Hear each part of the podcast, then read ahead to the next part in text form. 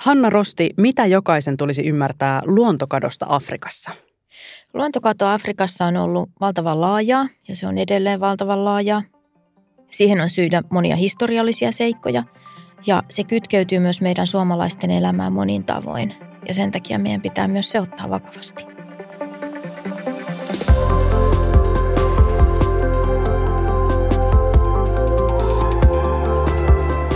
Kuuntelet Helsingin yliopiston Utelias mieli-podcastia, joka puhuu tieteestä tunteella. Tässä podcastissa tutkijat saavat puhua niistä asioista, mitkä heidän mielestään ovat juuri nyt kiinnostavimpia ja tärkeimpiä. Vieraana on tänään väitöskirjatutkija Hanna Rosti Helsingin yliopistosta. Tervetuloa. Kiitos. Minä olen Hanna Hantula, tämän podcastin juontaja.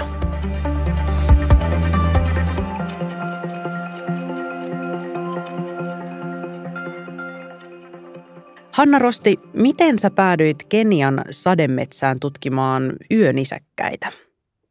Mä olin Keniassa vapaaehtoistöissä Savannilla, koska mä halusin nähdä kaikkia norsuja, sebroja, kirahveja ja näitä tällaisia. Ja sitten yhtenä meidän vapaa-päivänä minä ja kaksi saksalaismiestä päätettiin kiivetä. Siinä oli tämmöinen näkyvissä oleva korkein vuori, joka oli vuoria vähän yli kaksi kilometriä, niin me päätettiin kiivetä sen huipulle – se on hyvin syrjäinen vuori ja ei siellä muita ollutkaan kuin me. Mutta sitten, kun oltiin vähän jo menossa takaisinpäin, niin vastaan käveli Helsingin yliopiston professori Petri Pellikka. Se tapaaminen sitten johti siihen, että alettiin etsiä mulle väitöskirja-aihetta ja se löytyi sitten toisen Helsingin yliopiston professorin Jouko Rikkisen kautta, koska hän oli jo 20 vuoden ajan miettinyt, että, että onko siellä vielä pikkukalako, joka oli siis löydetty pikaisesti ja sitten sen taksonomia ja kaikki siitä oli jäänyt arvotukseksi ja, ja tota, siitä muokkautui sitten mulle väitöskirjaaja. Anteeksi, oliko siellä mikä? Se oli pikkukalako. Mikä on pikkukalako? Pikkukalako on semmoinen vaan vähän yli 100 grammaa painava, eh, semmoinen nyrkin kokoinen kädellinen. Ja se on aika hämmästyttävä eläin, koska se on niin pieni. Muistuttaa vähän niin kuin ollaan kuultu varmaankin Borneon noista tarsiereista, mikä sen nimi sitten suomeksi olikaan. Mutta siis näitä tämmöisiä pieniä vähän vastaavia kädellisiä on myöskin Madagaskarilla ja, ja Indonesiassa. Mutta tämä on siis afrikkalainen vastine sille. Suuret silmät, loistava hyppykyky. Kuulostaa söpöltä. Se on erittäin, erittäin hurmaava eläin, uskomaton suorastaan. Sä tutkit nimenomaan yöaikaan aktiivisia nisäkkäitä. Millainen paikka sademetsä on yöllä? No sellainen primääri sademetsä, siis metsä, jota ei ole koskaan hakattu, on aivan satumainen paikka. Me käytetään tutkimuksessa ainoastaan punaista valoa, koska se ei häiritse eläimiä. Ja varsinkin siinä punaisessa valossa se sademetsä on, on niin kuin kerta kaikkiaan taikaa. Että ne puut, joita siellä on, niin saattaa olla läpimitaltaan kolme metrisiä. Ja siellä lentää lepakoita ja siellä on se jatkuva hyönteiskorsertti menossa ja siellä pohjakerroksessa juoksentelee semmoisia koiran kokoisia rottia ja, ja tota, elämää on joka puolella kaikissa mahdollisissa muodoissansa ja se metsähän jatkuu niin kuin 50 metriä ylöspäin. Ja siellä tapahtuu joka yö jotakin semmoista, mitä kukaan ei ole koskaan nähnyt ja joka on täysin odottamatonta ja mikä luo mulle semmoisen vau-elämyksen, että voi kiitos, kun mä saan olla näkemässä tällaista. Kuulostaa upealta, mutta kuulostaa myös vähän jännittävältä ajatus siitä, että punaisessa valossa pimeällä viidakossa vuorenrinnettä kiipeilee ja sitten siellä on niitä koiran kokoisia rottia. Onko teillä ollut mitään vaaratilanteita tutkimusta tehdessä? No ei oikeastaan ole ollut ikinä mitään vaaratilannetta. Se varmaan kuulostaa jännittävämmältä kuin se onkaan. Että siellä on toki safarimuurahaiset on aika ikäviä, että jos sä unohdut seisomaan siihen ja se kaikki se safarimuurahaisvirta päätyy tänne päähän saakka suurin piirtein ennen kuin ne kaikki puree yhtä aikaa, niin se on aika, aika niin kuin raju kokemus, että sitten ei auta mikään muu kuin riisuutuminen. Mutta siitä oppii aika niin kuin kerrasta aika nopeasti katsoa maahan, että en voi sanoa, että siellä olisi vaarallista, koska tästä metsästähän kaikki tällaiset äh, suuret lihansyöjän isäkkäät, niin on tapettu jo aika päivää sitten.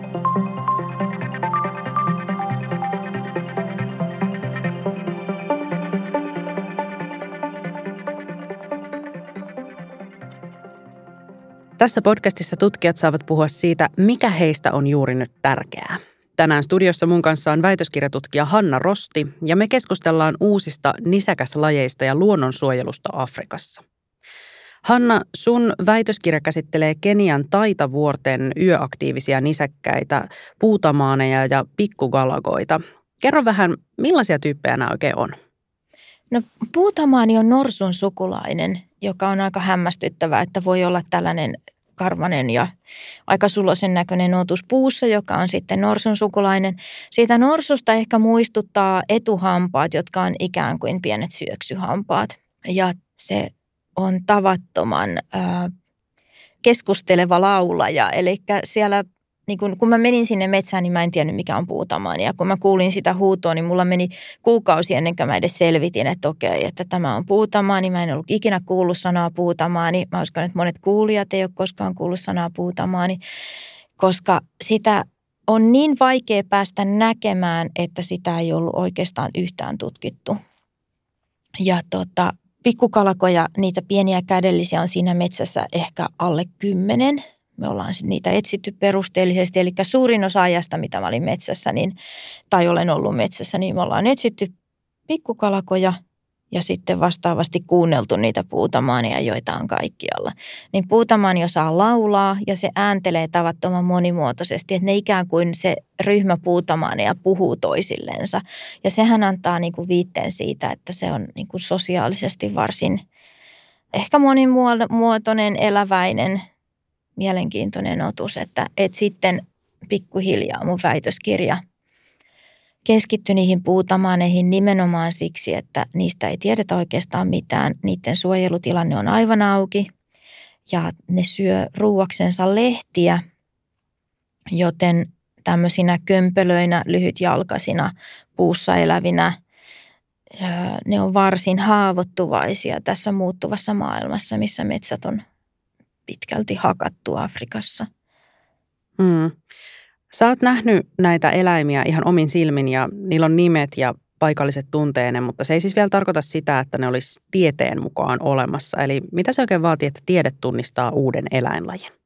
No se tapahtuu näiden tieteellisten julkaisujen kautta ja siihen, että saisi sellaisen tieteellisen julkaisun, niin nykyään ehkä merkittävä asia on se DNA-tutkimus. Ja se yksi DNA-tutkimus ei vielä ihan riitä, että sitten sitä pitää pystyä vertaamaan myöskin muihin, jotta tiedetään, että miten se on erilainen. Eli meillä on jo pitkään ollut tästä taitan puutamaanista koko genomi tutkittuna, mutta koska meillä ei ollut vastaavaa sitten Tansanian puolen puutamaaneista, niin ei sikäli voitu sanoa, että onko se uusi laji vai ei, koska mitään sen alueen puutamaaneista ei ole ikinä ennen tutkittu. Eli se DNA-näyte on joka tapauksessa hyvin tärkeä. Tietenkin sen lisäksi mä otan valokuvia. Me nauhoitetaan niitä ja tutkitaan sitä bioakustiikkaa.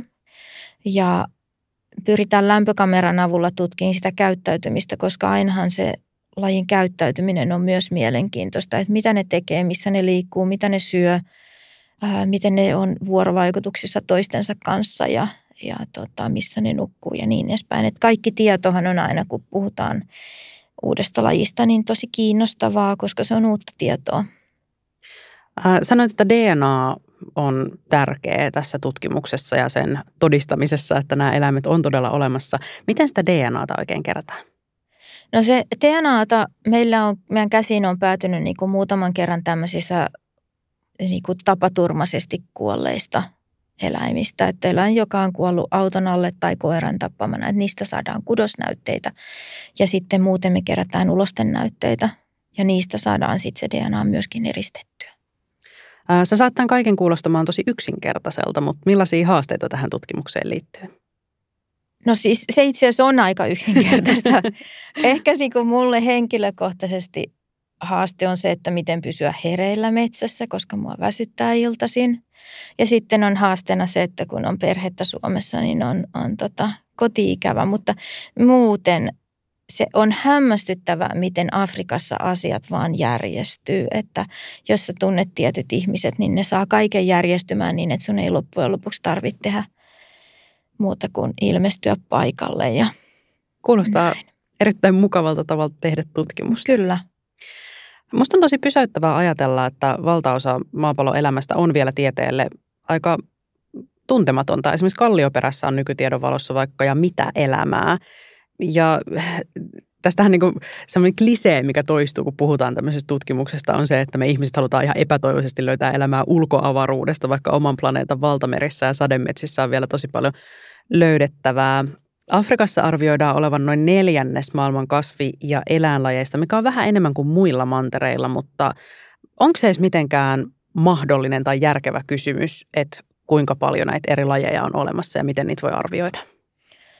Niin se on hyvin ihmislähtöinen kysymys ja, ja hyvin vaikea sanoa myöskin tai vetää välttämättä rajaa siihen, että mikä on laji ja mikä ei ole laji. Ja, ja sitten välillä mä ajattelen niinkin, että mitä väliä sillä on. Eikö kaikki populaatiot ole arvokkaita? Että onko meillä niin kuin varaa menettää yhtään ainutta populaatiota yhtään mistään. Että tämä IUCNn, siis kansainvälisen luonnonsuojeluliiton uhanalaisuusarvioinnit, niin nämähän lähtee siitä, että mikä on sukupuutto vaarassa, eli tämmöisestä Noan arkkiajattelusta, että ikään kuin meillä pitäisi olla hyvin pieni näyte jokaisesta jäljellä, mutta sehän ei riitä pitää maapallon prosessia yllä, niin kuin yllä.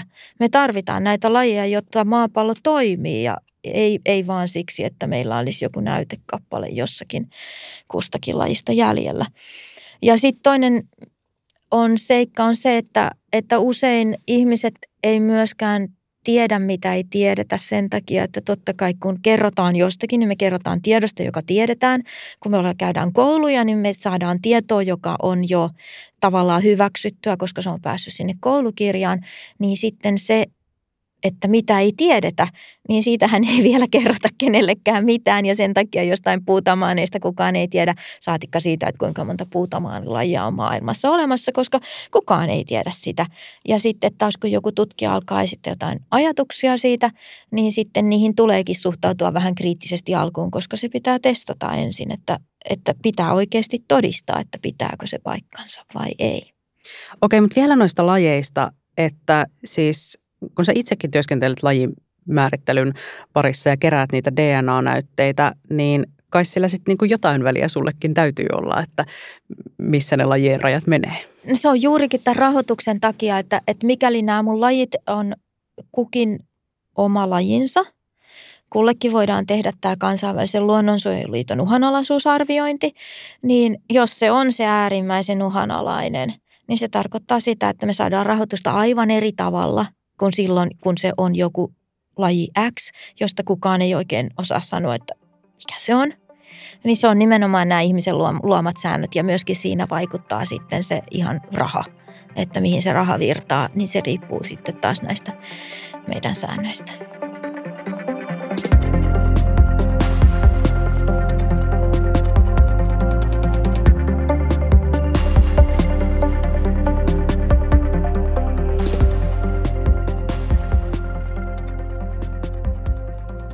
Sun tutkimuksessa on kyse luonnonsuojelusta.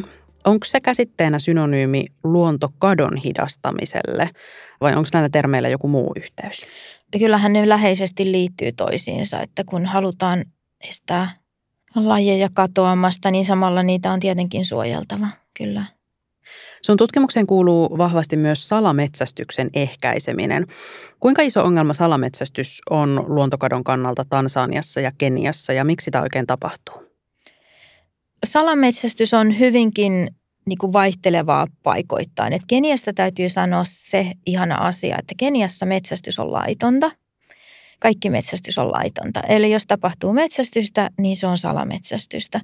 Ja siellä Taitavuorilla, jossa siis Helsingin yliopiston tutkimusasema on ja mikä on aivan ihana paikka, niin siellä salametsästystä ei juurikaan tapahdu. Et ihmiset toki syö näitä puutomaaneja silloin, kun ne menee niiden omiin pihoihin ja ne saattaa ansoittaa ne ja sitten syödä ja kehua, että se on hyvää. Mutta sitten siellä savannilla, niin siellä tapahtuva salametsästys, mikä esimerkiksi vasta paljastui, oli tällainen, että siellä – tietyn heimon miehet ajo kirahveja hengiltä moottoripyörillä. Eli ne jahtas kirahveja moottoripyörillä, kunnes ne sitten tipahtaa, kun ne ei enää jaksa juosta. Ja sitten se liha myytiin kiinalaisille. Ja ne, jotka teki tätä metsästystä, ei ollut paikallisia taitanasukkaita, vaan ne oli muualta tulleita. Sitten taas Tansaniassa on alueita, jotka on niin syrjäisiä, että siellä ei ole minkäänlaista turismia koskaan ja ihmiset elää hyvin perinteisesti ja on varsin köyhiä. Niin siellä sitten sillä salametsästyskulttuurilla on huomattavasti vahvempi rooli siinä yhteiskunnassa, että siellä mitä me ollaan tehty tutkimusta, niin tuntuu, että meidän tutkimusryhmä on tämmöinen anti-poaching patrol, joka purkaa ansoja ja pätkii tappokeppejä ja, ja tota, myöskin joutui sitten irrottamaan kuolleita eläimiä ansoista, että se oli kyllä surullista. Mm, niin, että se on aika konkreettinen se tutkijan rooli siinä salametsästyksen ehkäisyssä. No ehkä, mutta valitettava hetkellinen, koska eihän sinne sitten niin kuin vastaavasti voi jäädä. Mm. Miten tuossa salametsästyksessä, ajatteleksä, että onko siinä niin kuin ensisijaisesti taloudellisista syistä kyse, että miksi sitä tehdään vai jotain muita syitä? Todennäköisesti se silloin, kun se on pahimmillaan, niin syy on todennäköisesti taloudellinen. Että sitten kun ihmisillä on varaa pitää omia kanoja, omia lampaita, omia vuohia, niin kyllähän se salametsästys on varsin työlästä verrattuna siihen, että ne eläimet olisi siinä pihassa suorastaan yltäkylläisyyteen saakka. Luonnonsuojelu Afrikassa on usein tosi paikallista ja aika Eurooppa-lähtöistä. Siinä ilmeisesti näkyy aika paljon kolonialismin historiaa. Jos tarkastelee ihan tätä päivää, niin miten se näkyy käytännössä? Kyllä se edelleen on niin, että luonnonsuojelujärjestöt on pitkälti eurooppalaisten niin kuin johtamia. On siellä ei voi sanoa, että se olisi pelkästään eurooppalaisten käsissä. Että mä kunnioitan tavattomasti näitä paikallisia ihmisiä, jotka hyvin pienellä palkalla uhraa niin kuin koko elämänsä ja tekee kaiken sen luonnon suojelemiseksi. Että se ei ole, ei ole pelkästään ihan mustavalkoista, että, että paikalliset ei ymmärrä ja eurooppalaiset yrittää selittää, että kyllä se on paljon monimutkaisempi se kuva, että kyllä paikallissakin on sitä, mutta sitten sen nimenomaan usein, usein kytkeytyy, että Keniassa esimerkiksi Seltrikin – säätiö tekee hyvin paljon luonnonsuojelutyötä ja toki heidän työntekijänsä on lähes poikkeuksetta paikallisia ihmisiä. Ja sitä kauttahan se osaaminen myöskin, niin kuin on, se on ehkä semmoinen siirtymäkausi nyt käynnissä, että, että sitä kautta se osaamista siirtyy myöskin sinne paikallisille. Mistä sä ajattelet, että se muutos johtuu? Että miksi, miksi nyt on käynnissä se siirtymäkausi? Ehkä siinä saattaa olla sama kuin mikä Suomessakin on tapahtunut vain aikaisemmin, että ensin päästään tämmöiseen taloudelliseen kasvuun ja kaikki ajattelee, että minä haluan parantaa omaa talouttani mahdollisimman paljon ja perheen ja suvun ja näin poispäin. Ja sitten aletaan huomaamaan, että mutta hei, että tässähän ympäristölle käy huonosti. Ja se on ehkä tapahtumassa niin kuin nyt sitten Afrikassa pikkuhiljaa. Hmm. Tämä Afrikan luonnonsuojelu tuntuu suomalaisesta näkökulmasta varsin kiinnostavalta ja jalolta päämäärältä, mutta myös aika kaukaiselta. Miksi suomalaistenkin kannattaisi välittää siitä, mitä Afrikan luonnonsuojelussa tapahtuu? No mä näkisin sen niin, että, että meillä on ensinnäkin siitä vastuuta. Että se, mitä ei ehkä sillä ymmärretä tai ajatella täällä on, että suuri osa näistä metsistä, mitä hävitettiin, niin se tapahtui osittain – erittäin aktiivisessa lähetyssaarnaajien työstä. Eli lähetyssaarnaajat meni sinne, teki paljon hyvää, vaikutti orjakauppaan, nälänhätään, rut hoitoon, sai ihmiset kouluun, naisen asemaan, niin kuin teki paljon hyviä asioita, mutta sitten myöskin tämä eurooppalainen näkökulma, että hävitetään puut ja istutetaan tuottoisaa puulajia vaikka eukalyptusta tilalle, niin sehän aiheuttaa valtavan katastrofin Afrikassa. Että sinne mentiin niin kuin sellaisella asenteella, että me tiedetään kaikkia, me tehdään tästä uusi täydellinen Eurooppa, niin se ei vaan mennyt niin kuin niin. Eli tällaiset eksoottiset puulajit on katastrofi Afrikassa. Ja toinen seikka, miksi meillä on vastuuta, on se, että, että eurooppalaiset, myöskin suomalaiset metsäyhtiöt oli tekemässä tätä samaa metsätuhoa varsin häikäilemättömällä tavalla, missä niin kuin valehdeltiin ja jätettiin tosiasioita huomaamatta, niin kuin esimerkiksi se, että jos vuoren rinteen hakkaa paljaaksi, niin kyllähän se maaperä sieltä sinne alas valuu. Että erosio unohdettiin kokonaan siinä, kun hakattiin vuoren rinteitä. Ja sitten toisaalta mä näen, että meillä on myöskin vastuu sen takia, että ei tämä maapallo mikään suuri ole. Eli jos Afrikassa luontoa katoaa, ja se nyt tapahtuu siellä, niin kun se on kadonnut jo monilta alueilta niin, että kun niiden läpi matkustaa, niin tekisi mieli laittaa silmät kiinni, että herättäkää mut, kun mä oon perillä, kun siellä on niin semmoisia slummityyppistä asutusta ja pelkkää pölyä joka paikassa eikä puun puuta mistään ja sä mietit, että millä nämä ihmiset elää täällä. Siellä on alueita, jotka kuivuu aivan totaalisesti sen takia, että metsät on hävitetty. Niin mitä ne ihmiset tekee sitten, kun se Afrikka on elinkelvoton? Eli tällä hetkellä ne alueet Afrikassa, missä on luonnonsuojelualueita, niin ne ylläpitää veden kiertoa ja ne ylläpitää niitä toimintoja, jotka pitää myöskin sit niitä lähialueita kunnossa. Ja se pitää sitten Afrikkaa asuinkelpoisen afrikkalaisille. Puhumattakaan sitten tietenkään siitä, että nämä kaikki eläimethän on itsessään arvokkaita ja totta kai me toivotaan, että ne ei kuolisi sukupuuttoon, koska maailma on niin paljon ihanampi paikka, kun ne on olemassa. Mm, kun mä kuuntelen sun puheita, niin tässä aukenee ihan tavallaan tosi niin kuin erilainen kuva Afrikasta kuin se, mikä ehkä Suomessa julkisuudessa on esillä. Mä tarkoitan siis sitä, että kun sä puhut vaikka siitä, että, että, että miten on niin kuin metsät hakattu ja luonto näyttää kadonneelta monessa kohtaa, niin siis sehän on tosi erilainen kuin se, mikä meille tulee jotenkin luontodokumenttien tai, tai, tai vaikka ihan lastenkirjojen kautta. Että niin kuin munkin kolmivuotias sukulaislapsi niin kuin tietää tosi paljon Afrikan savannien eläimiä nimeltä. Ja sitten kun miettii sitä, että kuinka uhanalaisia monet niistä on, niin se tuntuu jotenkin ihan älyttömältä se ristiriita tässä. Se on. Se on juurikin näin, että en mä tiedä, johtuuko se sitten siitä, että että halutaan kertoa se tarina, mitä ihmiset haluaa kuulla. Että mä esimerkiksi olin vasta Sansipaarilla ja siellä on Sansipaarilla on enää yksi pieni metsä jäljellä, joka sekin on sekundäärimetsä, eli aikaisemmin hakattu ja sitten kasvanut niin kuin jollain tavalla takaisin. Me löydettiin siellä niin kuin alueita, joissa hakataan ihan häikäilemättä siitä tota, hiilen polttoa varten – ja siellä oli kuvausryhmä, niin mä kävin sanomassa sitten sille kuvausryhmälle, että voitteko käydä kuvaamassa tota hiilenpolttoa myös, koska ne teki dokumenttia kolobusapinoista. Niin ne sanoi mulle, että ei, että tämä dokumentti kertoo näiden apinoiden käyttäytymisestä. Et monesti niissä dokumenteissa varmaankin niin häivytetään sitä ihmisen vaikutusta pois. Joo, se on omituinen fiktio, niin kuin mitä siitä Afrikan luonnosta sitten lopulta tällaisille mun kaltaisille ihan tavallisille tallaajille välittyy.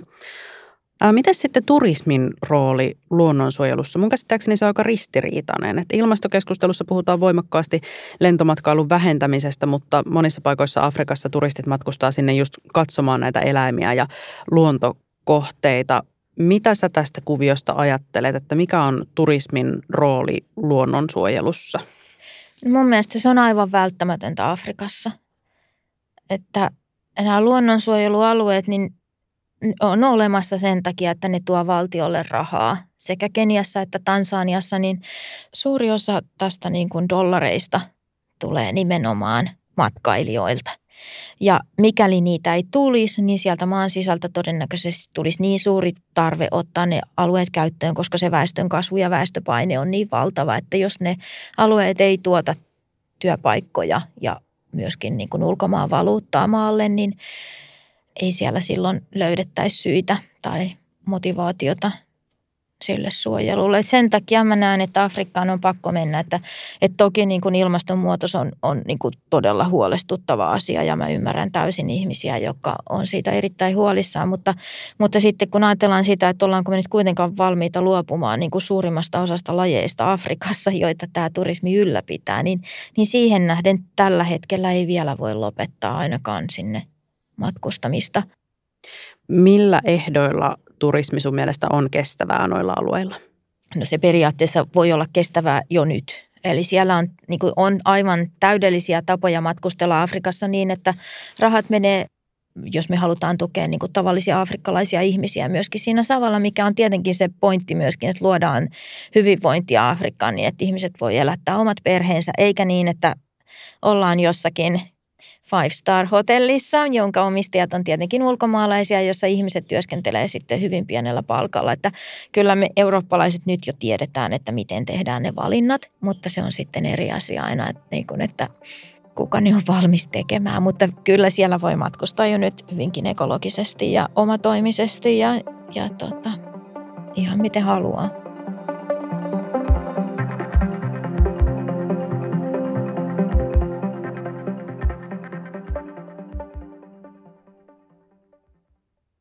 Mikä suojelubiologiaan liittyvä teos jokaisen olisi tärkeää lukea, katsoa tai kuunnella? Tämä saa olla ihan mitä vaan kulttuuria. No muhun on tehnyt isoimman vaikutuksen toi Tony Fitchonin kirjoittama kirja Born Wild. Tony Fitchon aloitti George Adamsonin, josta monet on kuullut, George Adamsonin leijonien kanssa. Hän oli korassa tuolla Keniassa ensi vuosikymmeniä. Sen jälkeen kun kenialaiset heitti hänet ulos, niin sitten hän oli tuolla Mokomasissa. Ja nämä molemmat alueet on hänen työnsä perusteella nykyisin kansallispuistoja. Ja siinä kirjassa, se on niin kuin elämänkerta, niin tota, siinä kirjassa hän kertoo sitten näistä kaikista niin kuin ihanista asioista ja sitten kaikista haasteista niin kuin tyyliin lupaprosessit ja somalien asejoukot ja tota, se kaikki taudit ja kuumuus ja leijonien kanssa ja kaikki mahdolliset sillä että jos musta joskus Afrikassa tuntuu siltä, että, että rupeaa vähän ehkä pelottaa tai hirvittää, niin mä voin ajatella, että tämä on kuitenkin yksi prosentti siitä, mitä, mitä Don Fitchon koki ja mistä selviytyi ja, ja sai aikaan, niin ei se voi olla niin suurta. Kuulostaa kiinnostavalta. Viimeiseksi jos voisit laatia yhden pakollisen kurssin, minkä jokaisen ihmisen olisi käytävä, niin mikä se olisi? No se olisi tällainen tota, luonnonmetsäkurssi. Et mä haluaisin kaikki ihmiset maapallolta, kaikkialta että oli se kotimaa sitten mikä tahansa, että pitäisi päästä jonnekin, missä on luonnonmetsää, koska ne luonnonmetsät on niin vähissä, että ihmiset on menettänyt ymmärryksen siitä, että mikä on luonnonmetsä. Et Suomessakin meillä on näitä puuplantaaseja kaikkialla ja ihmiset ei enää tiedä, mikä on metsä. Niin silloin, jos ei tiedetä, mikä, sen, mikä se voisi olla, niin ei ymmärretä sitä, mitä on menetetty. Et mä ajattelen luonnonmetsää vähän niin kuin meidän suolistossa on mikrovilluksia – ja, ja suoliston, jos levittää, niin se on tenniskentän kokoinen näiden mikrovilluksien takia, koska ne on niin kuin ulokkeita. Niin luonnonmetsä on ikään kuin maapallon mikrovillukset, että ne moninkertaistaa maapallon pinta-alan sen takia. Eli koko se pinta-ala, mitä se puu, joka on siis luonnollinen, ei istutettu tai mikään semmoinen tusinapuu, vaan se, joka on siihen päättänyt kasvaa, niin tota, sehän on elämää täynnä kaikkialta – että ne on niin kuin ne, se, mitä mä haluaisin, että ihmiset ymmärtää suojella. Hanna Rosti, kiitos kun olit mukana Utelias Mieli-podcastissa. Kiitos paljon kutsusta. Oli mukava olla. Kiitos kun kuuntelit Utelias Mieli-podcastia. Jos tykkäsit kuulemastasi, kerro siitä kaverillesi.